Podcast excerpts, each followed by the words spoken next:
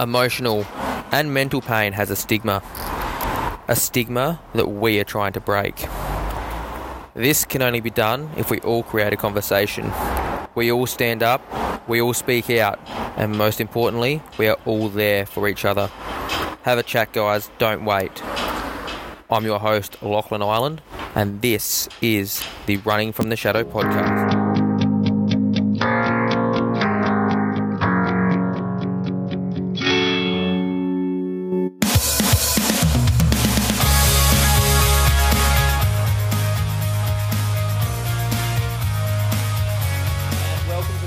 The Running from the Shadow podcast. I'm your host, Lachlan Island, and joining me today is Dane Bird Smith, a professional race walker, uh, Rio Olympics bronze medalist, Com Games gold medalist uh, for the 20 kilometre race walk, and a PB of 119.28. Uh, is that still your PB, Dane? That's the one. Uh, yeah, London World Championships, uh, 2017. That was a big race for me, but yeah, that was that's the quickest I've put down on paper now. That's uh, that still blows me away. That's uh, what's that? Roughly about 355 Yeah, pace. just on just on about 355, 356 pace. which is which is phenomenal. I think most people are trying to go sub 90 or sub 80 uh, for a half marathon, and uh, Dane's doing that walking. But how did you get into walking?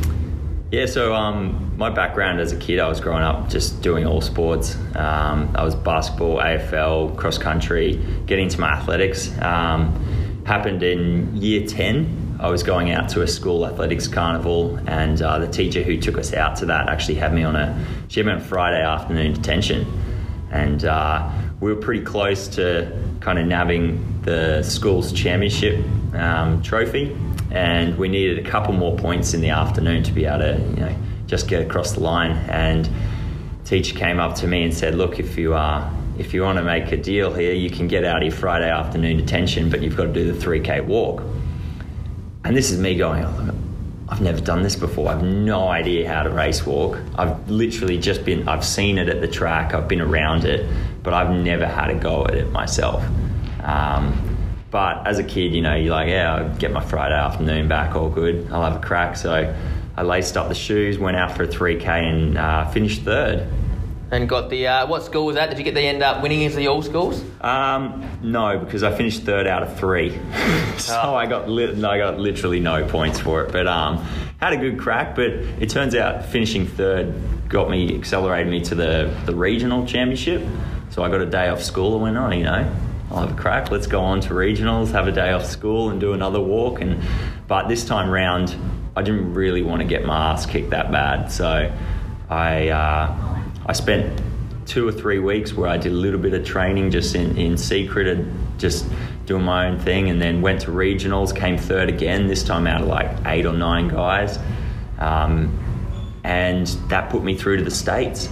And then I went to States and I did a little bit more training. I came second and I was, you know, I was getting the ball rolling and I was really starting to enjoy it. Um, four months later from my first ever race, I, I won a national title in the uh, under 16s. So I was, um, I was absolutely stoked, and, and it was something where it was so rewarding to go.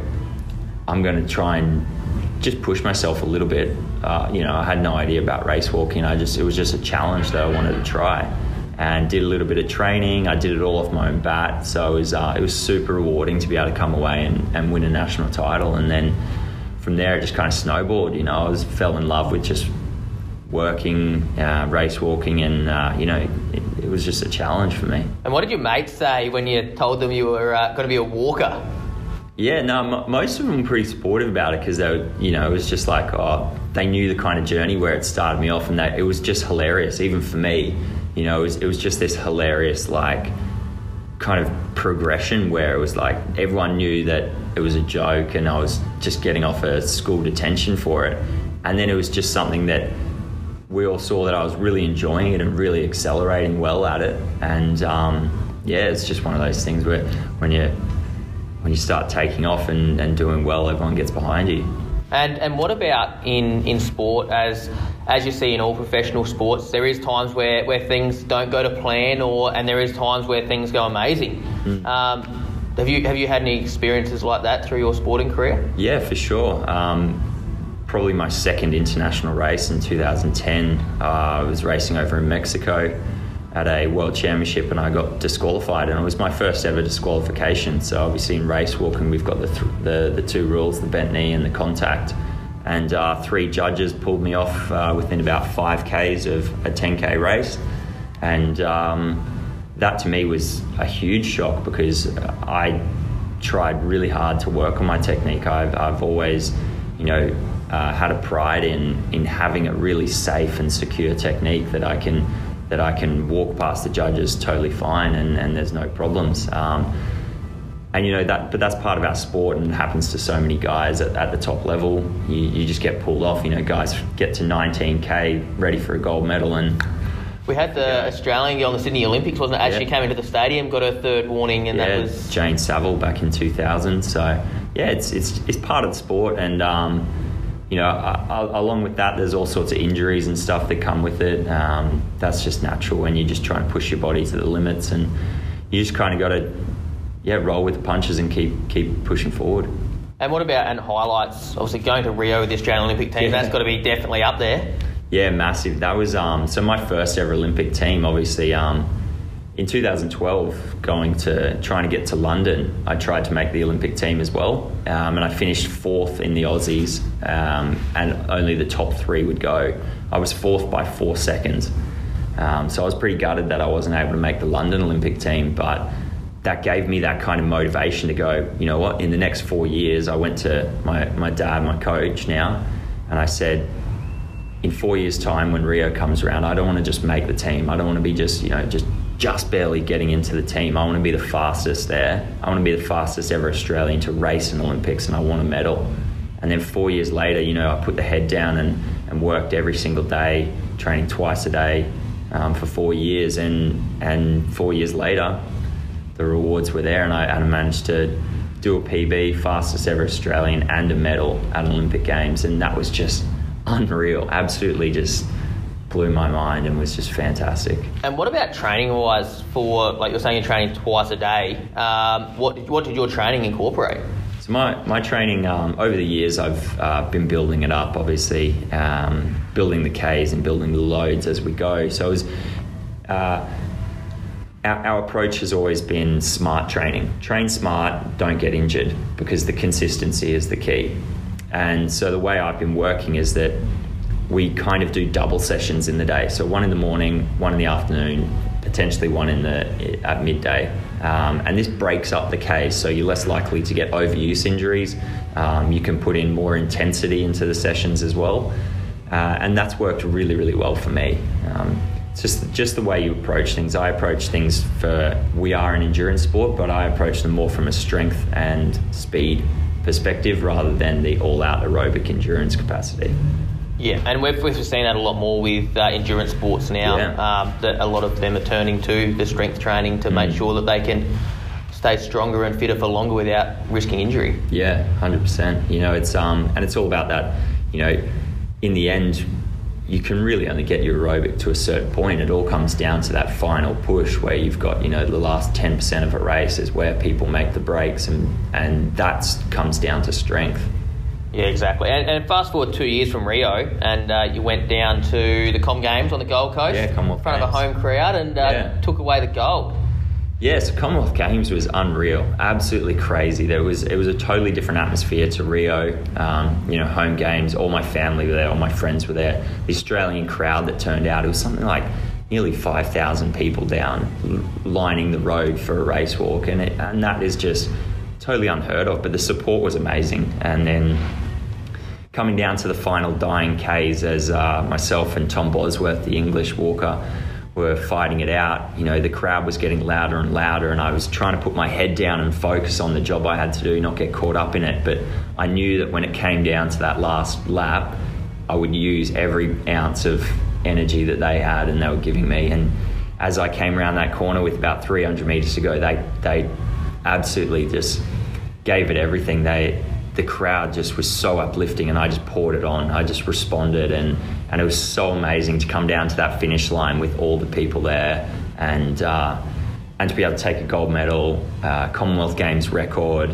and have Nathan Deakes, who was a you know, legend of my sport. Um, he actually pre- he was the the record that I broke, and he was the guy who presented me the medal as well. So it was was just a, an absolute fairy tale, really. And pretty special moments, and I suppose from anyone that does sport. Um, to an extent, um, you, you, do get that adrenaline um, from those fin- that finish line and the crowd as you as you're coming in. And I suppose it's one thing I like to look at when it comes to mental health is that crowd is our is our friends. Um, and even though we feel like it's done, we can't do any more, they can somehow still give us that push to, to get to the end and, and, and Yeah, push yeah. through whatever's whatever's coming up. And I've I've seen a few things um, earlier this year that you did have a, a few few rough rough patches following the Com Games. Yeah, so it was. Um, it really started like leading out of Rio. Um, you know, they always say that there's a bit of a uh, post games blues, which is, you know, you just come up to this massive hype for the last four years. You've been focused on one single event, and then that happens, and you go back to reality. And reality is generally, whether you're successful or not, is generally going to be less than what you expected. Um, and I, I, we had no preparation for that. I had no preparation for that. I don't think any of the athletes out there actually ever get um, kind of educated on how it's going to be when you come back and you've just got to fit back in with university, work, um, relationships that you've put on hold for so many years trying to get to where you were. And so it hit me a little bit hard after there. And for the next year or so, I was kind of just, you know, just going through the motions, stumbling along, just trying to keep pushing my training out. Um, 2017, I actually had about 16 races in that year, and every single race was a PB, which was totally weird for me because uh, London Champs, which we mentioned earlier, is my current PB. I was totally out of it. You know, um, three or four months before it, I was diagnosed with depression and went into that race basically wondering why I was even bothering. Um, the last three or four K came up, and this is usually where I'm my strongest, and my competitive side comes out, and I want to attack. And I found myself in the last four or five K just going, oh, not not bothered, and I kind of let everyone walk away. I came across the line for uh, fifth place, and there was just nothing there. There was no emotion. There was there was nothing, and I knew there was something like oh, it was seriously wrong for that to be happening for me. Um, so I took a little bit of time off after that, just to try and recollect myself. Obviously, Com Games was around the corner. Leading into the Commonwealth Games before that race, I guess I was I was still a little just doubting myself. I was still in that cloud of uh, that shadow, the depression that was there, and just kind of just trying to motivate myself every day and push myself to actually be able to take on the best guys in the world um, was so so difficult. Um, I had the support of my my my wife. Um, she was actually the only one that I'd really opened up to, other than speaking to a doctor and my psych- psychologist. Um, I didn't want to really open up about it at all, um, especially leading into a championship, because I was worried that my entire ideology of being an Olympian was being the absolute strongest.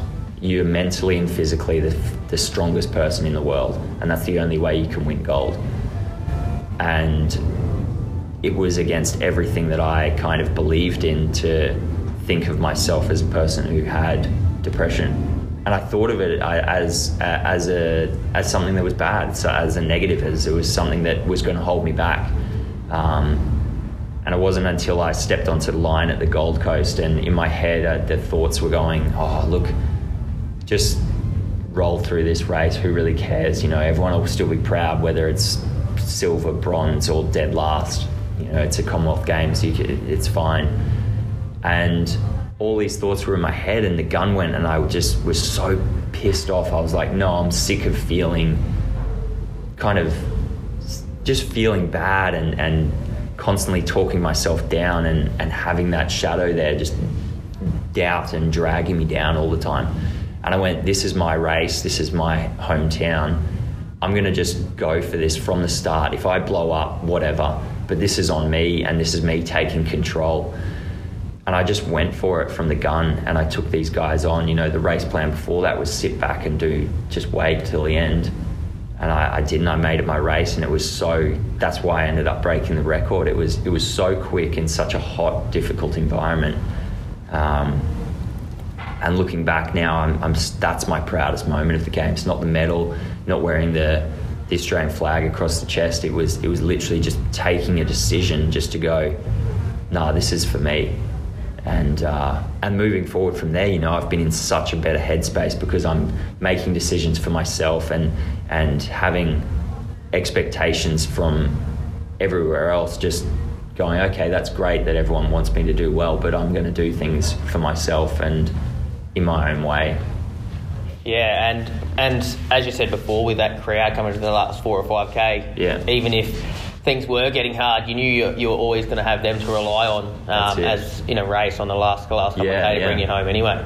Yeah, and, and they were fantastic. You know, it was um, again, I, I mean, a race is like life, and especially with battling mental illness, you know, that you're going to have parts of the race where no one's there to really cheer you on, and you're going to be struggling, and it's going to be tough. But you've always got to think, okay, where's the next point? Who who will be there to be able to support me? And and people will always be there to support you and, and to cheer you on. You know, that there were people at the Commonwealth Games who I had no idea who they were, people I've never met before, and yet they were there to cheer me on. And, and, and there will always be someone there in life to lend a hand or, or, or an ear just to listen. Um, and that's, that's one of the, you know, one of the things I want to try and I've been trying to get across to the general public and to people who are suffering with any men- mental illness is that there is always someone who will listen, who will lend a hand, a couple minutes just to see how you're going or, or say hi or whatever. Um, and they're the moments that you try to grab onto because that's going to get you through when you're on your own occasionally. Yeah, and as you said to me uh, earlier, you uh, had a chat to a fellow fellow swimmer, or yeah. a, a, swimmer, a fellow athlete uh, yeah. in the gym, and he, he really helped you out. Yeah, yeah. So it was just this moment where this bloke I'd never met before, we were both in the gym, and I was having a pretty rough day of it. Um, and I reckon he, he must have just picked up on some vibes or just noticed the way I was going about it and uh, asked me how I was. And I was like, yeah, no, no, I'm all good, mate. Like, no worries. Um, and then he, he kind of went, yeah, like, no, like, how are you? Um, do you want to go out for a chat? And I was like, oh, trying to brush it off, you know, because in my own head, this was before I'd spoken about anything to anybody. Um, I didn't even know what I was dealing with myself. And he just kind of persisted a little bit more, a little bit more, and was like, "No, nah, nah, chuck your weights down. Let's let's go outside for a chat." And he was someone who had gone through some really dark times as well. And so I think he could just see that. He could see that shadow that was hanging over. You know, I've seen it before as well. I've I've now been able to reach out to some athletes and help them through or, or just at least talk to them and be like, look, go and go and have a chat to this psych or go and have a chat to your doctor or the family because know I, I feel like you could be happier right now and, and maybe you haven't realized it yet but yeah just and, and that's small things like that. A lot of people come back and they'll say, "Yeah, look, thank you," um, and that's that's as small as it has to be. It's just like a, "Are you okay? How you doing?" and, and it can change someone's day. Yeah, and and what about like especially in Australia, where like the media scrutiny is massive here. Mm. Like, do you find that added pressure doesn't doesn't help the yeah. situation either? I guess when I first broke onto the scene of, in Rio, um, I was totally unknown, so I had no pressure at all. Um, leading into Commonwealth Games, there was definitely that pressure to win a gold. Um, I think at the time, uh, I was very good at ignoring that. Um, as I was kind of sinking into depression, I was moving a lot away from social media and everything anyway. Um, I just didn't really want to communicate or be involved with anything that was going on. Um, so in a way, that almost shielded me from the the massive media attention that was coming with the Commonwealth Games. Um, but I know for a lot of athletes out there, it was it was huge. There's so much pressure. Um, you know, the Australian public are, we're so into our sport and we absolutely love it, but we have this hard expectation of it's gold or it's forgotten about, and um, and that's really really difficult for an athlete. You know, when you're taking on the absolute best in the world on one specific day for one race, anything can happen, and there's so many things that can go wrong, or so many things that can go right, but you still only scrape in. You know, somebody else has a better day, and you scrape in for silver uh, or bronze in my case, and but yeah, it, it's it's a kind of expectation, and and the media definitely pushes it further than what the general public kind of gives you, um, and I think that's easy to for athletes to kind of forget about is that you know yes, the media is pumping them up as the next best thing and that it's going to be gold. Um, but their family doesn't have the same pressures. Um, the people that actually care about them and the people that actually matter, you know, they're still sitting there going, whatever the outcome, we're just bloody proud that you put on a singlet and you got out there for the country and had a crack. Yeah, and that's whether you're wearing the, the national singlet or Yeah. whether you're just it's your first ever race Yeah. and, and pulling on any singlet. Exactly, and, the, and that's the separating the people that care from the people that are just spectating. Um, that's always a tough thing to do as well. Yeah, and and what about like I think a big thing for, for myself is when like recognizing when to help someone. Like Yeah. what sort of signs do you do you see yourself when you and and that's when you sit there and go I might have a chat and see how they're going. Yeah, so it's always going to be. I think it's actually always harder to tell the people who are closest to you, um, uh, as in to to understand when they're going through a tough time because they're going to be the ones who hide it from the people that they love the most. That's what exactly what I was doing. Was the people around me were the ones that I was trying to put on a brave face and and kind of um, just be my be my old self um, or, or who I thought they wanted me to be. Um, and so that's always the toughest thing to understand was the people closest to you, whether they're struggling. But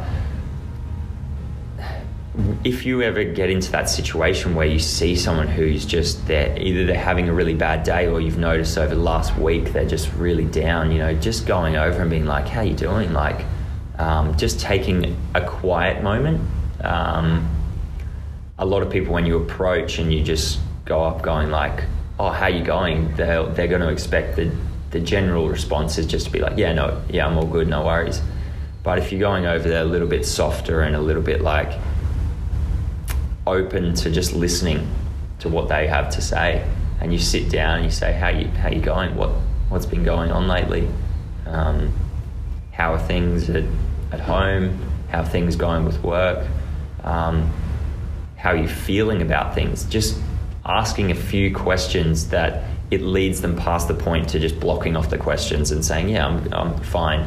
Um, you may always get to that point though where people will get frustrated and don't want to talk about it. Um, I definitely had times like that, and and I still feel like I, a lot of the time, I don't want to talk about it with my mum and dad. Um, I just kind of brush it off, and because I'm in a better headspace now as well, I just. Um, but there, you know, in times like that, it's always good to still at least ask the question, "How you going? How you feeling?" Um, because that lets them know that you that that they are there for the times when you aren't feeling so good and you would like to talk about it.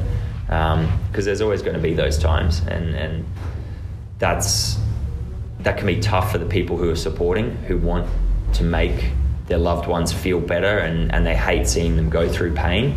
But it's something that they you have to understand from both sides that you've just got to be there. Um, just some of my friends, you know, would just take me off and we'd play Xbox or um, go kick a ball around, and that was their way of just being there um, and taking me taking me away from myself for a bit. Um, and yeah, and, and for my wife, she was the one who I would I would chat to after the day's done and say, yeah, today was today was tough or today was a lot better. Um, but it's it's very difficult to gauge, and it's and it's one of the toughest things about mental illness is is how to approach people and uh, how to handle the, situations. Yeah, and I think one thing for me that I sort of I sort of say to people a bit, and it's probably not the right right way to say it, but it's more if you're not prepared to listen to some listen if they do Yeah. have a problem, don't ask if they're okay. Yeah. When you when they say there is something wrong and then you don't listen, it makes them feel that their problems aren't worthwhile. Yes, hundred percent. And um, yeah, if, if you haven't got the time, then you, you if you haven't got the time or or you're going through some struggles yourself, probably taking on somebody else's pain is going to be too difficult. Um, that's one thing I found when uh, when I first wanted to speak up publicly and talk about my depression and what I had been through. Um, one of the first things I was I was working with the Australian Institute of Sport and their um, health and well-being um, staff, and you know they're all trained experts in the fields of psychology and depression and mental illness, and working with Lifeline. And, and the biggest thing they were saying to me was, you know, during this time when you're still recovering, but you're speaking out, people will come to you with their stories as well. Um, you're going to be in a position where you can listen to them and he- potentially help them, but it is going to take a massive toll. And so I found for, for a lot of people, I was able to really help them out. But for some people who were in the exact same situation and it reminded me so much of myself, I really had to say, look, I'm not in a position where I can handle this right now. Um, these are the people that you can speak to. I, I actually would get those people to call them to check up on them because I knew I couldn't handle it, but it was somebody who potentially needed that help there. Um, and it's something I felt really, really guilty for, but with through the talking with Lifeline um, and the experts, you know, they all said, you know, it's probably one of the best ways to handle it as well is to if, if you can't handle it yourself right now, get an, uh, get somebody to give them a call who can handle it. Yeah, and it's definitely like at the same time, there's no shame in not being able to handle that either. Yeah. Because we all live a busy life these Mm. days, and Yeah. And some of it, some some people, they they're not going to know how to react because at the same time they may they may be going through they've gone through their own things or Yeah. they just may not know the right words to say or think they're going to say the wrong thing, which is a perfectly reasonable explanation to it as well. Hun- Yeah, totally. Um, and it's, I think honesty is the best thing. You know, if, if somebody, if you're une- you're not expecting it, and somebody approaches you to say, "Hey, look, I'm, I'm struggling right now," and you say, "Whoa, like, okay, I didn't know that. I'm so thankful that you came to me to tell me about that." I'm not in a position where I can help right now, but I want to help you. So let's find somebody who can kind of take this role and and and be that kind of conduit. So it's not just like you're you're just palming them off. You're supporting them to find, you know, professional support because in some cases if you don't know anything about mental illness and it's some of the words you use, some of the um, some of the conversations you could have could actually have a negative impact, and that can be really scary. So I think the best thing is always do some research, talk to an expert, reach out to Lifeline um, or any of the any of the um, uh, charities that work with mental illness. You know, they will be able to just give you a quick five minute call and tell you about a few things that maybe things that you should avoid talking about. Um, uh, talking about suicide can be um, can be a good thing, and sometimes it it you know it could just be um, scaring the person a little bit. Um, it depends how you approach things. It's it's really difficult, but and, and you know I, I'm still no expert on it all. I, I'm still going through my own stuff, and I still reach out whenever I need help. And when other people ask me for help, I'm always asking for help from others to how should I approach this situation with these people as well. Um, it's it's a crazy kind of way to waters to navigate with it all. Yeah, and, and I suppose the message from all of this is the wor- the worst thing we can do as a society is bottle up our mental illness Yeah. um, and our mental health. It, it is it is important to be able to speak out and, and speak out comfortably. So speaking in environments that do make us comfortable.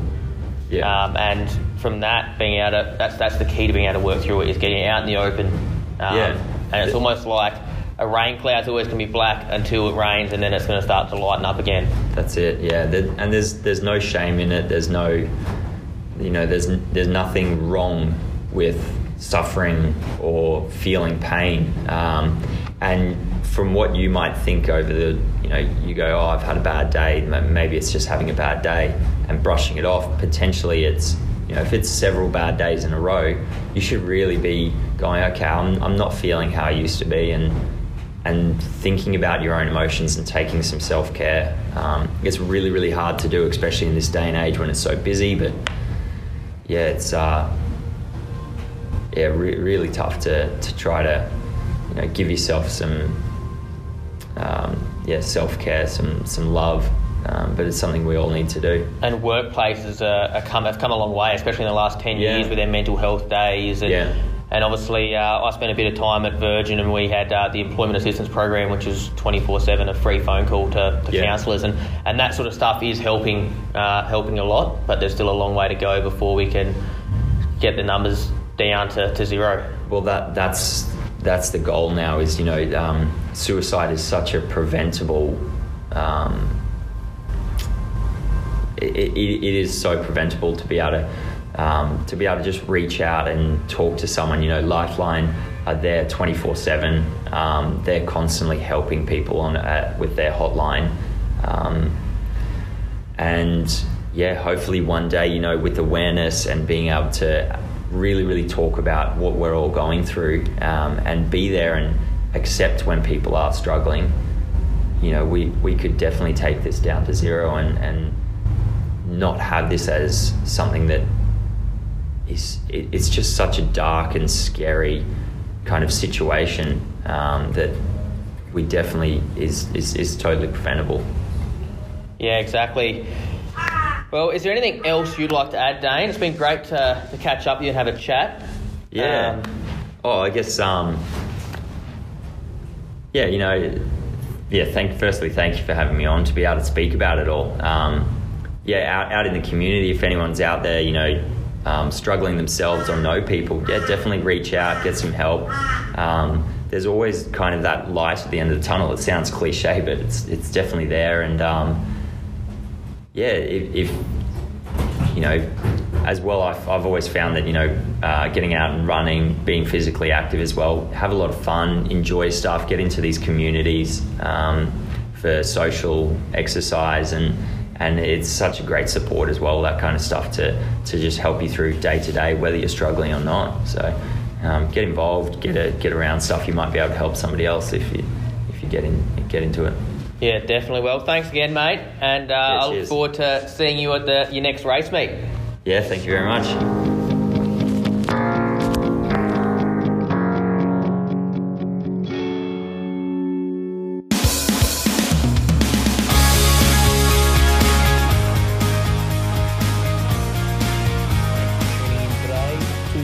Running from the Shadow, proudly brought to you by Fractal Running, a local company with local knowledge of what runners want and bring you the best garments in the game.